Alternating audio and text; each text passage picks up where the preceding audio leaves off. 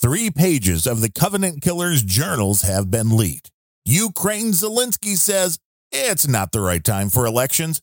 Amazon under fire for slurs yelled during a soccer match, and a whole lot more on today's Randumb Thoughts.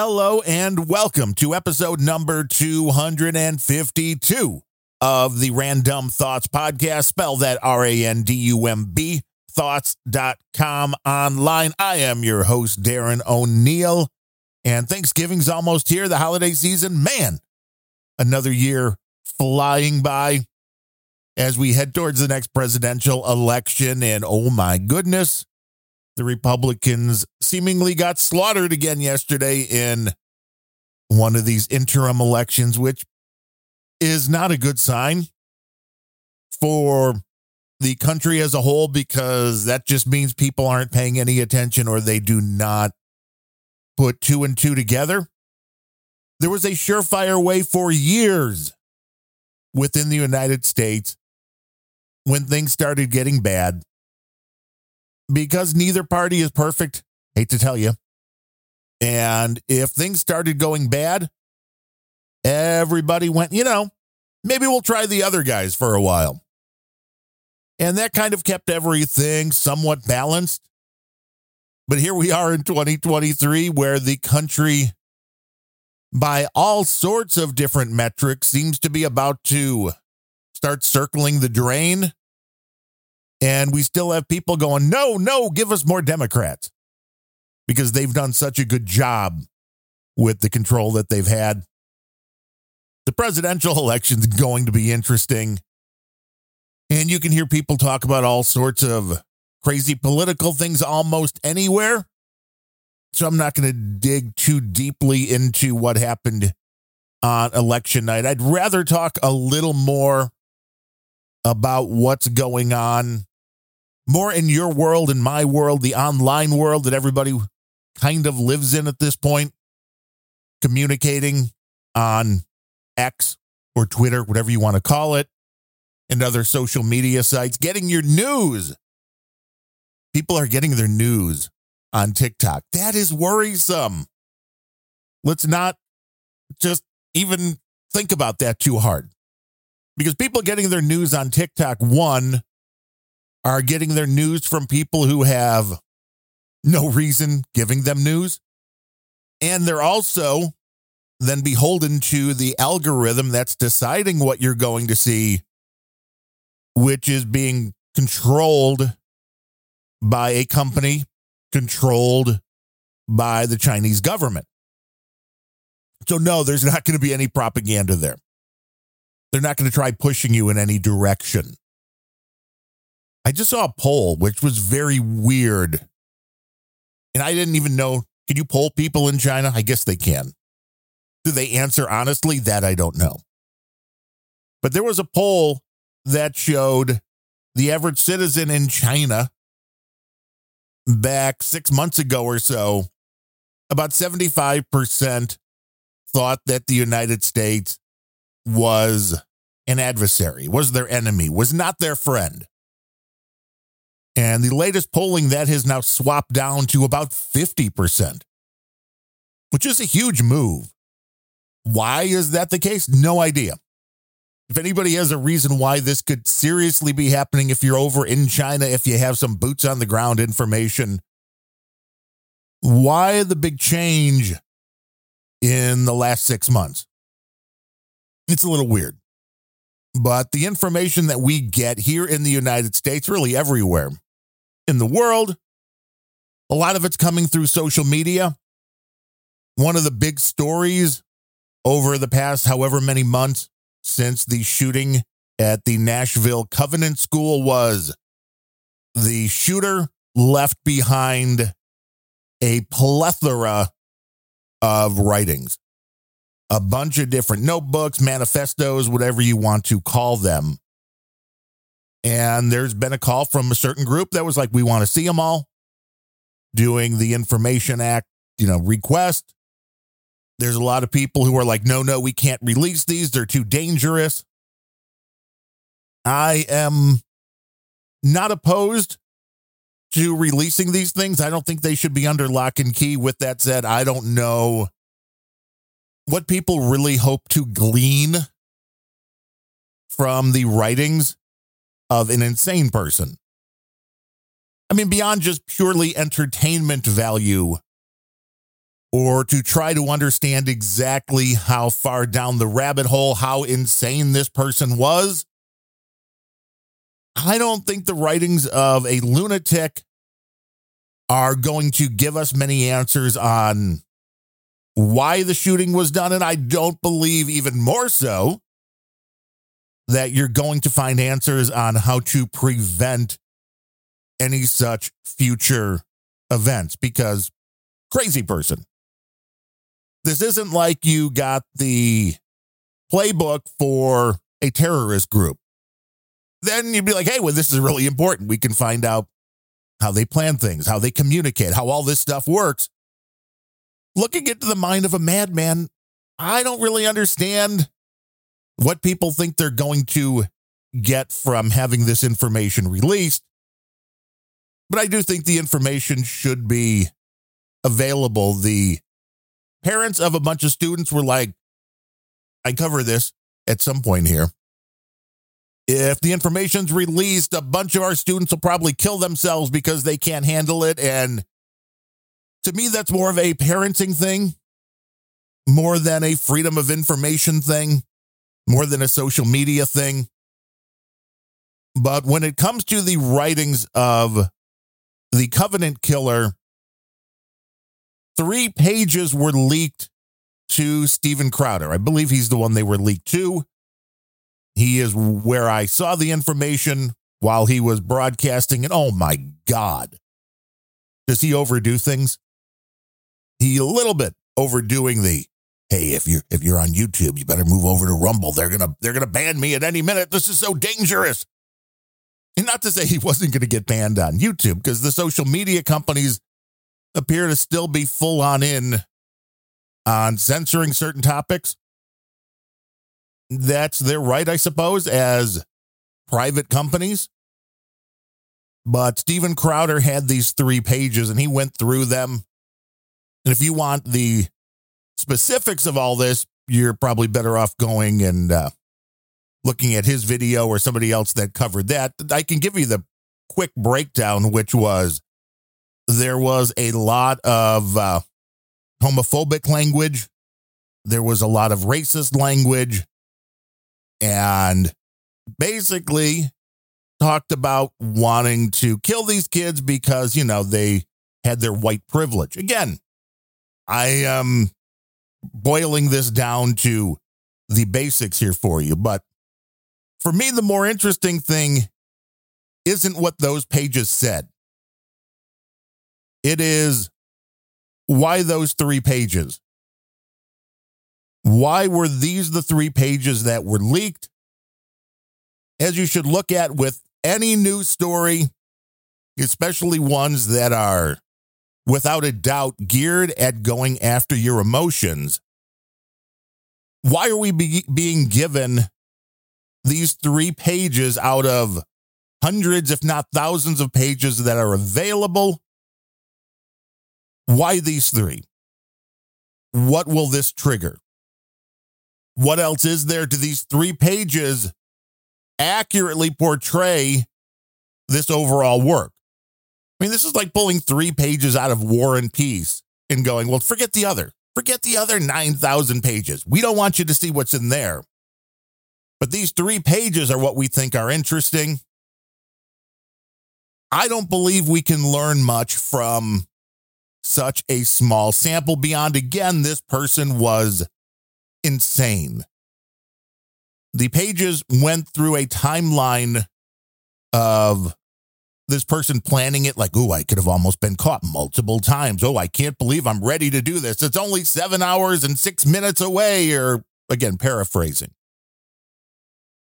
So it really didn't give a whole lot of vital information, again, except to show the bias.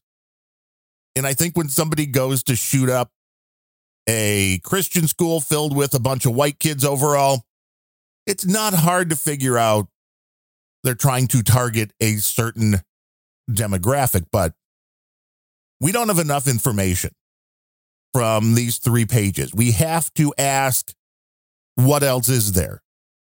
Because the other pages could be exactly the opposite.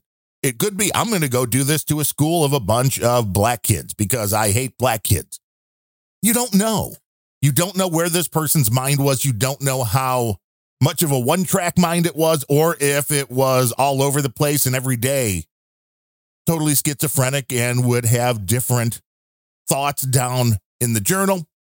We don't know. So, without seeing the rest of the journals, it is really hard to understand what we're supposed to take from this. Now, I guess a bunch of the social media sites are still censoring this kind of information. And that is a little worrisome.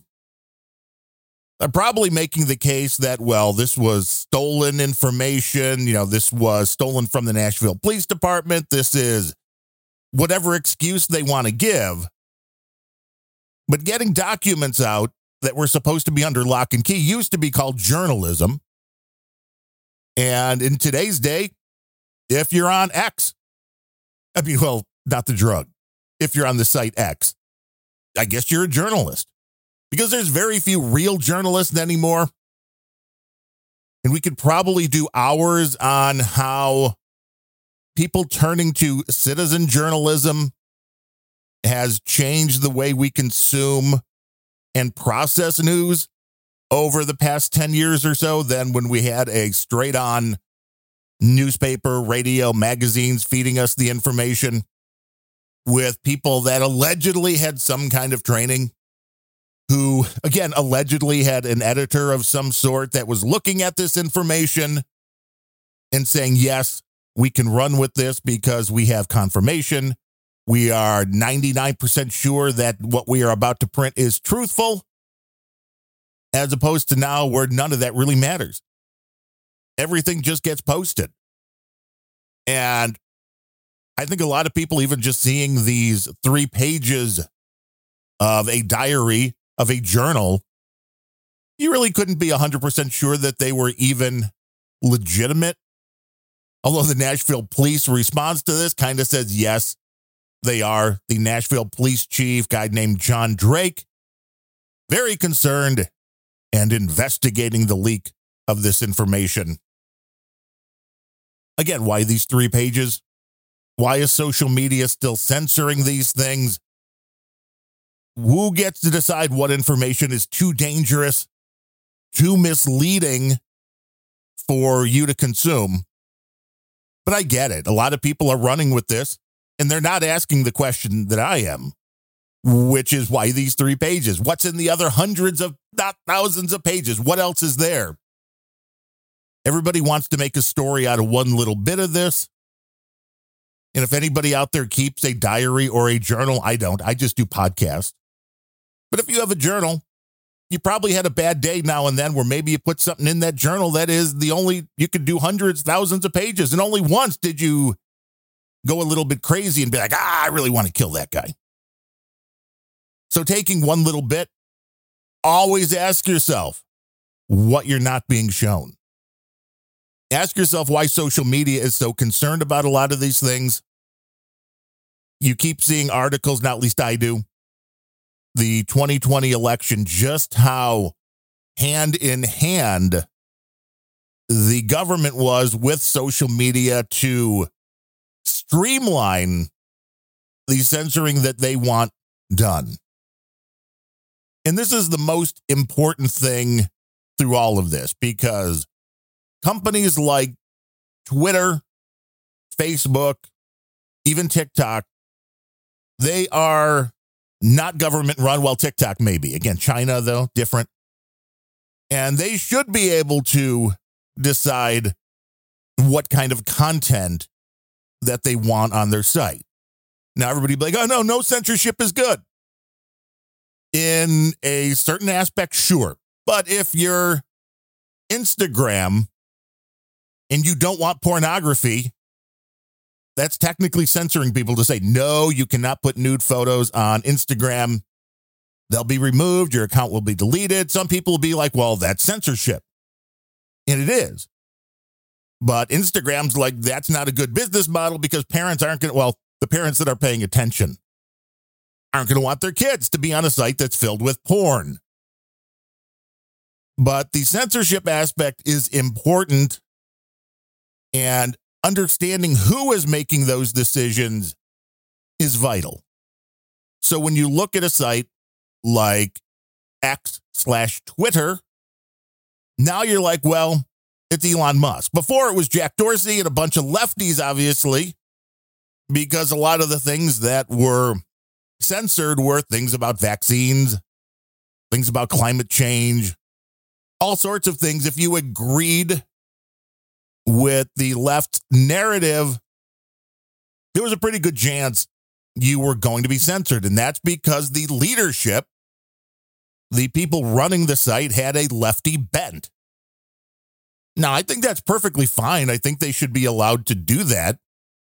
But as a consumer, as somebody using these social media platforms, you have to be smart enough to understand who's running the show, who's deciding what is okay to post and what is not okay to post. And if you feel like they're not doing a job that allows accurate information to flow, then go to a different social media platform. Now that Elon Musk is the guy behind Twitter, it seems there's a lot less censoring. And it seems that you can say a lot more things that disagree with the left's narrative, and you're not going to be booted off the site. It's not to say you can post anything you want, and nor should you be able to. I mean, again, if you want to have a social media where you can post whatever you want, roll your own. It's easy to do right now. Start your own Mastodon instance, get it into Fediverse, and you can do whatever you want. That's the beauty of what's going on now. But you have to understand who is in control of these sites, who is deciding what is okay for you to say and what's not okay for you to say. And if you don't understand that, you're going to be really far behind and not understand why what you're seeing doesn't match what you believe. And this is on the internet overall. We all have biases, but we have all, to a certain extent, turned to the internet at different times trying to get accurate information. You know, you go to a new town, you're like, where should I go eat? You're looking at reviews to decide which restaurant makes good food and which one may I leave with botulism. And if those reviews are not accurate, you may get a bad meal or you may get really sick on food poisoning. And this is where tamping down certain ideas and elevating others makes a big difference because rather than people going and talking to their friends, it seems a lot of people now in person are not going to talk about things like religion and politics and all those sticky subjects that they could just go troll people online with. Now, if you have an opinion that you feel like, well, nobody agrees with me, and you go online to try to be like, well, am I the crazy one to think that maybe the election was stolen or maybe Joe Biden's been replaced by a lizard person? And you go onto the internet and nobody else seems to have the same view, you're going to feel very alone. You're going to feel like I'm the crazy one. Now, you have no idea if there are other people, perhaps millions of them, who have the same exact thoughts, but they have all been censored and removed from the platforms because those ideas are just too scary or against the narrative for the people running the social media. So while in a perfect world, it would be great and there would never be censorship of anything, I don't think we're ever going to get to that point. the best you can really do is understanding the platforms that you're using, who is ultimately in control of them, and what kind of bias are you can you expect to see from those platforms? And then you can probably find a platform that will be your mirror that will be your echo chamber and that's nice for blowing off steam but you're probably not going to learn anything new then again it's social media are we really expecting to learn anything from social media perhaps asking way too much that was the grand hope when the internet started was hey, this is a great idea. We can have people from all over the world communicate instantaneously with each other. It's going to be great. In reality, it has just become a troll fest. A lot of memes, not a lot of deep thinking debates that are going on. I mean, you can find them every now and then but they don't really exist in social media on a whole. They existed a lot more when the internet was a bit younger, where people communicated more on bulletin board systems. There were a few of them out there. And the things that you could post we're not limited to 140 or 280 characters or 500 characters. You could go on and on and on. Which, I mean, sure, that could lead to more blather.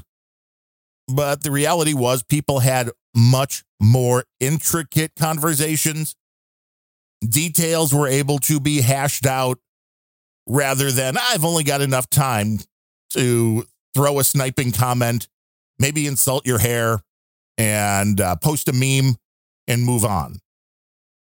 So don't expect a whole lot of good information from social media. Do not get your news from TikTok. Do not get your news from Instagram or Twitter.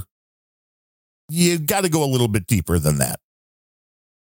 Now, speaking of censorship in a country that is uh, circling the drain, it's coming to the end of Vladimir Zelensky's five year reign as president of Ukraine. And he says, you know, not the right time for elections right now. Isn't this exactly what the left thought Donald Trump was going to do? No, he's going to put on martial law and say there shouldn't be any elections so he could rule forever. This coming from an article on The Hill. Quote Zelensky argued in his Monday video address that Ukraine should not have to deal with elections as it continues to attempt to fend off Russia, which invaded Ukraine in February of 2022. He previously had not ruled out Ukraine holding a presidential contest next year, though elections are currently suspended as the country is under martial law. Now, quoting him from Monday, Zelensky, that is, quote, and finally, the waves of any politically divisive things must stop. We must realize that now is the time of defense, the time of the battle that determines the fate of the state and the people, not the time of manipulations, which only Russia expects from Ukraine. I believe that now is not the right time for elections. End quote. Mm, interesting, isn't it? We're in the middle of a war. I guess maybe the people of Ukraine not happy with the war. I don't know. Because if everybody in Ukraine was behind President Zelensky and were like, yeah, we got to beat these Russians out of our country, if all these people were believing that, why wouldn't you have an election? I think he thinks he's going to get booted, lose his power. What is more important, the will of the people, sir? Or your power? And when we know politicians in Ukraine, doesn't matter. Russia, United States, China, it's all about the same thing, keeping their power. He went on to went on to say, quote, and if we need to put an end to a political dispute and continue to work in unity. There are structures in the state that are capable of putting an end to it and giving society all the necessary answers so that there is no room left for conflicts and someone else's game against Ukraine. End quote. Now, that sounds like the kind of gobbledygook you could get from Kamala Harris. But it'll be an interesting thing to watch here as we continue, as the United States, that is, to send billions of dollars to Ukraine. Don't look at the Hunter Biden business dealings. Don't look at the checks going into Joe Biden's account from his vice president time. Don't look at any of this and how it relates to Ukraine and why maybe all this money is going over there. But it really, to me, I don't know how the left likes Vladimir Zelensky. No, no, martial law. No presidential election. We must continue to fight. This is exactly what they said Donald Trump was going to do, and it would ruin the United States. But no, it's okay, I guess, if it's in Ukraine. Moving on to another story that caught my eye. This one from Barron's.com. Amazon under fire over homophobic slurs in broadcast of PSG game. Now, this is soccer, so I know a lot of people are like, ah, boring, and probably is. But this isn't the first time that there's been a soccer match where the fans in the stands began chanting things that people found homophobic or whatever it may be, unacceptable behavior, right? In the stadiums during the games. And because Amazon is the one broadcasting this, which this group that's going after him, a French gay rights group who is launching this legal action, said, Well, we understand. When they're live, there's only so much you can do. We're not going to hold you responsible for this, but you have the game up, as all of these streaming services do that carry live events. Once it's over, you could go back and watch it again. Well, the chants are still in there. I mean, there's really not a good way to remove them, I'm sure, from the broadcast. Although I would guess it would depend on what microphones are picking this up. I don't know if the soccer announcers are in the stands, very close to the stands. All I know about soccer is what I learned from watching Ted Lasso. And those announcers seem to be right in the stands. So if the microphones that the people that are calling the game are using are picking up the chance, there's really nothing you can do. Now, if there are microphones that are just around to pick up the sounds of the game, although how many sounds of the game are there in soccer? Then maybe that's a little bit different. But I know baseball, hockey, there are microphones that are specifically out there in the stadiums to pick up the bat hitting the ball, somebody hitting the boards in hockey, you know, all those things that they want to bring to the television audience to have a realistic view of the game. Now, if those are the microphones, then maybe you can cut them out, but then you're also losing. I mean, again, I don't know what you're losing in soccer. There's not a lot of sounds, I wouldn't think. But it depends on what microphones are picking those up. But it brings to a larger question on what really can and should be done about this because Amazon, I'm guessing, pays a lot of money to broadcast these games. And if the way to totally screw Amazon out of being able to replay these games would be just to have a bunch of people show up and chant things, then you're going to have people doing that. Because activists, that's exactly the kind of thing activists will do. I guess the answer would be to have people calling the game from a soundproof booth or from a third location where they're just watching monitors and then just have people faking the noises. If you do have soccer noises, back in the day when they used to do baseball games, they would just recreate the sounds. The people that were calling the games weren't even at the stadium. They were reading what happened and they would just like slam the wood thing down into another thing to make it sound like a bat. So maybe we have to go back to that, recreating the sounds of the game as you watch or listen to it. But I thought it was very interesting that how easy it would be to just be like, well, have somebody go out there and yell something. Just have them keep chanting that. It happens all the time. And I would say that there should be some kind of blanket dispensation where, like, if it happens in the crowd, there's really not much we can do. Yeah, I don't think there's anything in play for most sports for replays to take these things out. If they make it into the initial broadcast, they're going to make their way into the replay version. Unless it's egregious, I would think there's not a problem because otherwise people are just going to post the original anyway, and it's not like it's not going to be available. But you hear it all the time watching baseball or hockey. There's an F bomb that gets thrown every now and then. And the chance will start to try to get in any player's heads. And it's all depending then on what people find so offensive. I loved going to the Blackhawk games at the Madhouse on Madison, the real one the stadium before the United Center was built, especially when they would play the North Stars from uh, Minnesota, the Minnesota North Stars and Dino Ciccarelli. The uh, Blackhawk faithful did not like Dino Ciccarelli. I'm sure there are YouTube videos out there, but he didn't even have to do anything but hit the ice. When Dino would hit the ice, he would come out to warm up. The chants would already begin Dino sucks. Dino sucks. It was beautiful in the stadium.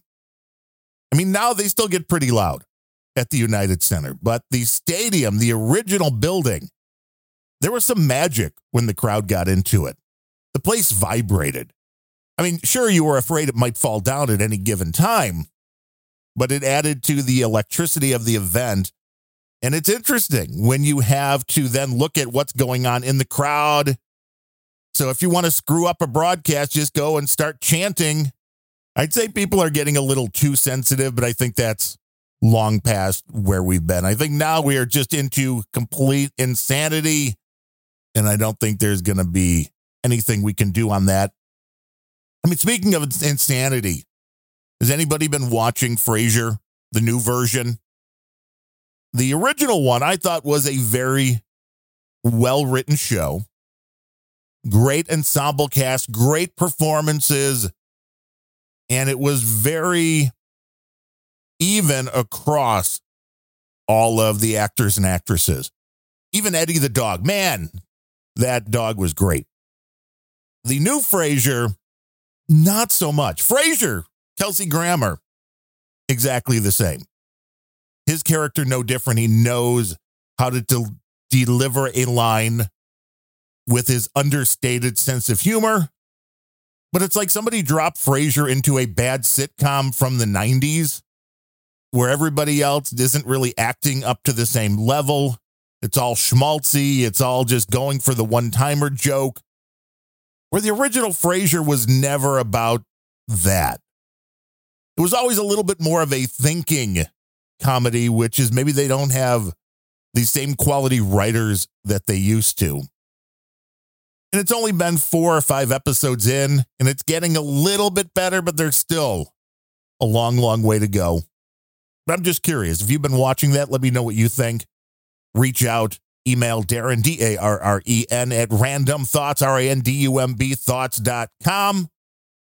Or you can hit me on Twitter or X, whatever you want to call it, Darren O'Neill, D A R R E N O N E I L L. Same thing at No Agenda Social if you are in the Fediverse. Have you been watching Frasier? What do, what do we call it? Frasier 2023. If you like it, let me know. If you hate it, let me know. I hope you like this program, especially since it is a value for value show. If you don't like it, I get no value back. It's a very simple system, but it is effective. It works, which means uh, I put the shows out there. They're not behind a paywall. If you get any value out of them whatsoever, you can decide how much. Is it a latte's worth of value? Is it a pizza's worth of value? Is it an electric vehicle worth of value, you can go to our website, Randumb Thoughts, R A N D U M B, thoughts.com slash donate. Click that donate button for a one time or monthly donation. Use the QR codes or wallet addresses. If you want to do the crypto thing, you can use the P.O. box if you want to go the snail mail route. And if you are on the podcasting 2.0 thing, or if you're not, go to newpodcastapps.com and learn more. You can boost us, send us a boostagram. And if you're over on Patreon, as two people still are, and if you're in that ecosystem, it's another easy place for you to help support the show. It is all very much appreciated. And I have a few people to thank for today's show, including Redbeard Jake W., who came in with a check. Yeah, right through the mail. Uncle Sam didn't lose this one. Came in with $25. Thank you, Jake. It is very much appreciated. He also sent in a note of support for the other show that I do with Larry Blydner, a show that has been so much fun. Planet Rage. If you need a little rage therapy on Mondays or anytime, really, check out that show over at planetrage.show. So thank you, Jake, for the support for both shows. Now, over on the Patreones, we have our buddy Brian Genack coming in with $5 and Tim Heeszel coming in with $5. Both of them have been doing that for a long time. And all of these monthly donations, no matter whether it's Patreon, whether it's via check, whether it is through PayPal, whatever, it is all very much appreciated. It helps everything keep on running, the microphone sounding good, the web hosting bills paid, all of those are vitally important. And yes, I saw Dale Jr. He was streaming some Satoshis while listening to the show. You know, if you're curious, it's not that Dale Jr. I asked. If it was that Dale Jr., I'd be like, hey, let me do a ride along. That'd be cool. Thanks to everybody who has supported the show over these 252 episodes. Wow. And for everybody that listens to the show, I know you could be listening to a lot of different podcasts. It is an honor that you're spending some time here with me on the Randumb Thoughts podcast. Tell a friend, leave a review where you get your podcasts or wherever finer podcasts are distributed. Anything to help support the show moving along, moving forward, gaining a few more listeners here and there. Although, I mean, we have a pretty good group right now. And sometimes you, you put too much riffraff in and the balance can be lost. But it's always fun to hang out for a while with you. And I thank you for letting me bloviate into the microphone, something I seem to enjoy doing way too much. With that said, I will be back again next week to bloviate some more. Until then, I am Darren O'Neill. Thanks for listening.